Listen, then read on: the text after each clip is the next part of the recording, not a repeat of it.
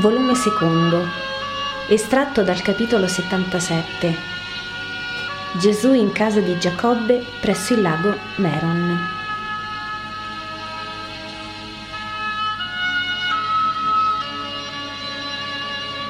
Direi che oltre il lago di Galilea e oltre il Mar Morto, la Palestina avesse un altro piccolo lago o stagno, uno specchio d'acqua, insomma, di cui ignoro il nome. Al vertice sud del lago, poiché è di forma ovale, passa una strada maestra che si dilunga da est ad ovest, meglio da un nord-est ad un sud-ovest, abbastanza ben tenuta e molto battuta da passeggeri diretti ai paesi sparsi per la zona. Su questa via procede Gesù con i suoi.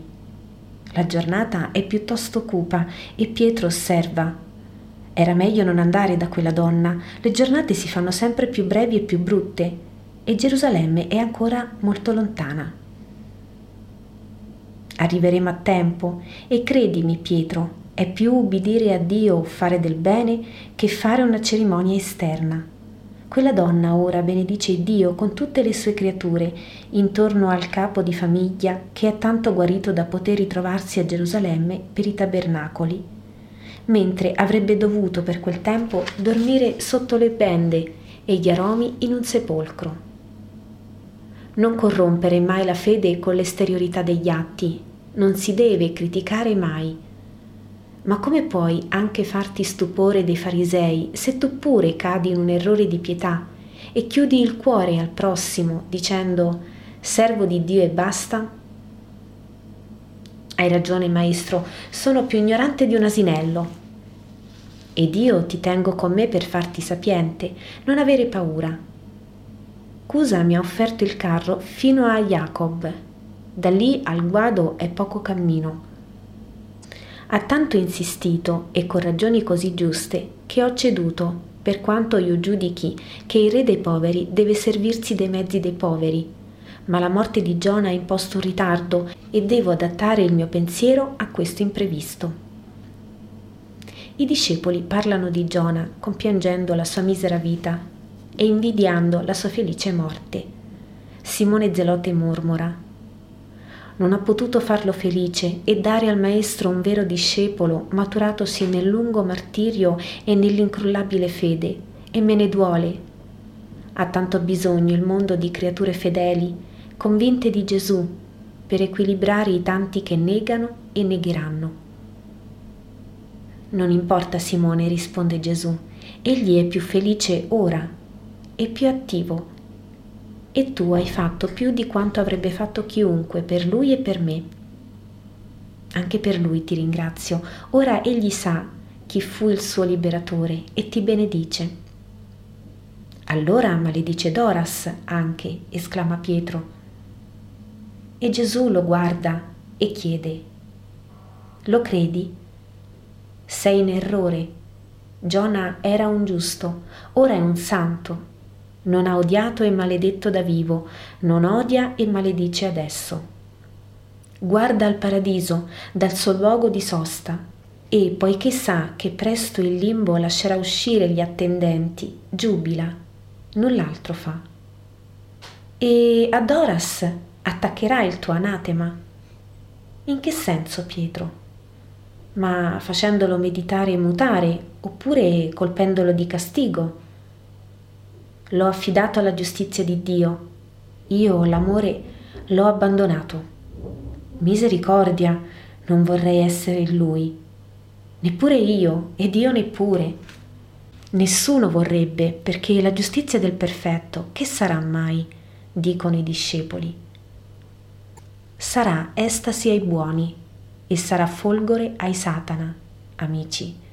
In verità vi dico, essere per tutta la vita schiavo, lebroso, mendico, è felicità regale rispetto ad un'ora, una sola ora di punizione divina. Piove, maestro, che facciamo? Dove andiamo? Infatti sul lago, che si è incopito riflettendo il cielo, ora tutto coperto di nubi plumbee, cadono e rimbalzano i primi goccioloni di una pioggia che promette di intensificare. In qualche casa chiederemo ricovero in nome di Dio. e speriamo di trovare uno che sia buono come quel romano. Non li credevo così. Li avevo sempre sfuggiti come immondi e vedo che sì, se tiro le somme sono meglio di tanti di noi, dice Pietro. Ti piacciono i romani? chiede Gesù. Eh, li trovo non peggiori di noi, solo sono dei samaritani. Gesù sorride e non dice niente. Vengono raggiunti da una donnetta che spinge avanti otto pecore. Donna, sai dire dove possiamo trovare un tetto? domanda Pietro. Io sono serva di un uomo povero e solo, ma se volete venire, io credo che il padrone vi prenderà con bontà. Andiamo. Vanno sotto l'acquazzone, svelti in mezzo alle pecore che trottano con i loro corpi obesi per sfuggire l'acquata. Riconosco la casa del contadino Giacobbe, quello di Mattia e Maria, i due orfanelli della visione d'agosto, mi pare.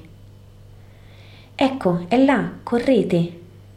Correte avanti, mentre io porto le pecore nell'ovile Oltre il muretto è una corte e da questa si va alla casa. Il padrone sarà in cucina. Non guardate se è di poche parole. Ha molti affanni. La donna va ad un bugigattolo a destra. Gesù con i suoi piega a sinistra. Ecco l'aia col pozzo e il forno in fondo e la pianta del mielo in un lato. Un uomo sta aggiustando un attrezzo rurale rotto. Pace a questa casa. Ti chiedo ricovero per la notte per me e per i miei compagni, dice Gesù sulla soglia della porta. L'uomo alza il capo. Entra, dice, e Dio ti rende la pace che offri. Ma pace qui. È nemica di Giacobbe la pace da qualche tempo. Entra, entra, entrate tutti. Il fuoco è l'unica cosa che posso darvi con abbondanza, perché Oh, ma, ma tu, ora che ti levi il cappuccio? Gesù si era coperto il capo col lembo del manto, tenendolo stretto con la mano sotto la gola. E ti vedo bene, tu sei. Sì, sei il rabbi Galileo, quello che dicono Messia e fa miracoli. Sei tu? Dillo in nome di Dio. Sono Gesù di Nazareth, il Messia. Mi conosci? Ti ho udito alla passata luna parlare in casa di Giuda e Anna. Ero fra i vendemmiatori perché sono povero.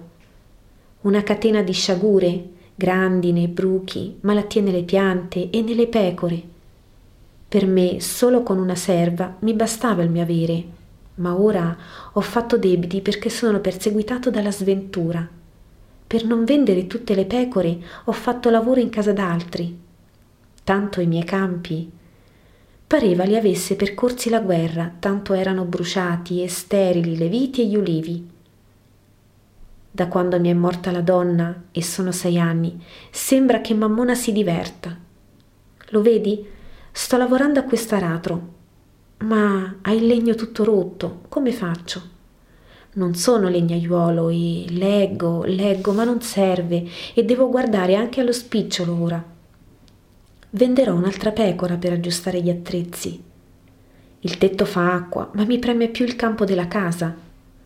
Peccato, le pecore sono tutte pregne, speravo rifare la mandra, ma...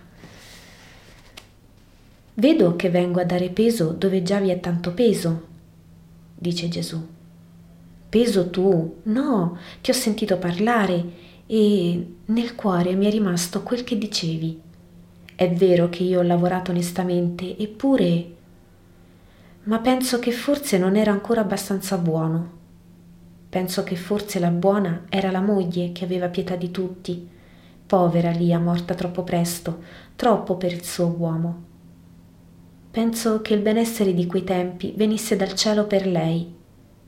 E voglio farmi più buono per quello che tu dici e per imitare la mia sposa.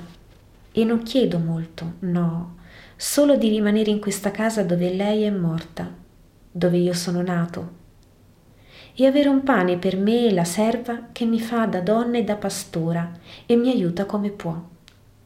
Non ho più servi, ne avevo due e mi bastavano, lavorando anche io nei campi e nell'uliveto. Ma ho pane per me solo e scarso anche. Non te ne privare per noi allora. Ma no, maestro, non ne avessi che un boccone te lo darei. È onore per me averti. Non lo avrei sperato mai. Ma ti dico le mie miserie perché tu sei buono e capisci. Sì, capisco. Dammi quel martello, non si fa così, così spezzi il legno. Dammi anche quello spunzone, ma dopo averlo arroventato. Si forerà il legno meglio e passeremo il cavicchio di ferro senza fatica. Lasciami fare, ero legnaiuolo. Tu lavorare per me, no. Lasciami fare, tu mi ospiti, io ti aiuto. Bisogna amarsi fra uomini, dando ognuno quello che si può. Tu dai la pace, dai la sapienza e dai il miracolo. Dai già molto, molto. Do anche il lavoro, su obbedisci. E Gesù, che è con la sola veste, lavora svelto e pratico allo scheggiato timone fora, lega, inchiavarda, prova finché lo sente forte. Potrà lavorare per ancora molto, fino all'anno venturo, e allora lo potrai fare nuovo. Lo credo io pure. Quel vomere è stato nelle tue mani e mi benedirà la terra. Non per questo Giacobbe te la benedirà. Perché allora, mio Signore? Perché tu usi misericordia non ti chiudi nel rancore dell'egoismo e dell'invidia, ma accetti la mia dottrina e la metti in pratica. Beati misericordiosi, avranno misericordia. In che te l'uso, Signor mio? Quasi non ho posto e cibo per il tuo bisogno. Non ho che il buon volere, e mai come ora mi pesa l'essere indigente per non avere da fare onore a te e ai tuoi amici. Oh, ma a me basta il tuo desiderio, in verità ti dico che anche un solo calice d'acqua dato in mio nome è grande cosa agli occhi di Dio. Io ero uno stanco viandante sotto la bufera, tu mi hai ospitato. Viene l'ora del cibo e tu mi dici ti offro quanto ho. La notte scende e tu mi offri un tetto amico. E che vuoi fare di più? Confida Giacobbe, il figlio dell'uomo non guarda la pompa di ricevimento e del cibo, guarda il sentimento del cuore. Il figlio di Dio dice al Padre, Padre, benedici i miei benefattori e tutti quelli che in mio nome sono misericordiosi fratelli. Questo dico per te. La serva, che mentre Gesù lavorava all'erpice ha parlato col padrone, torna con del pane del latte appena munto, poche mele e un vassoio di olive. Non ho di più, si scusa l'uomo. Oh, che io vedo fra il tuo cibo un cibo che tu non vedi, e di quello mi pasco perché ha sapore celeste. Ti nutri forse tu, figlio di Dio, di qualche cibo a te portato dagli angeli? Forse tu vivi del pane dello spirito? Sì, più che il corpo ha valore lo spirito e non in me solo, ma non mi cibo di pane angelico, sì bene dell'amore del Padre degli uomini. Questo io trovo anche sulla tua mensa, e ne benedico il Padre che a te mi ha condotto con amore, e te benedico che con amore mi accogli, e amore mi dai. Ecco, il mio cibo è fare la volontà del Padre mio. Benedici allora e offri tu per me il cibo a Dio. Oggi tu sei il capo della mia famiglia e sempre sarai il mio maestro e amico. Gesù allora prende ed offre il pane, tenendolo sulle palme alto levate, e prega con un salmo. Tutto a fine.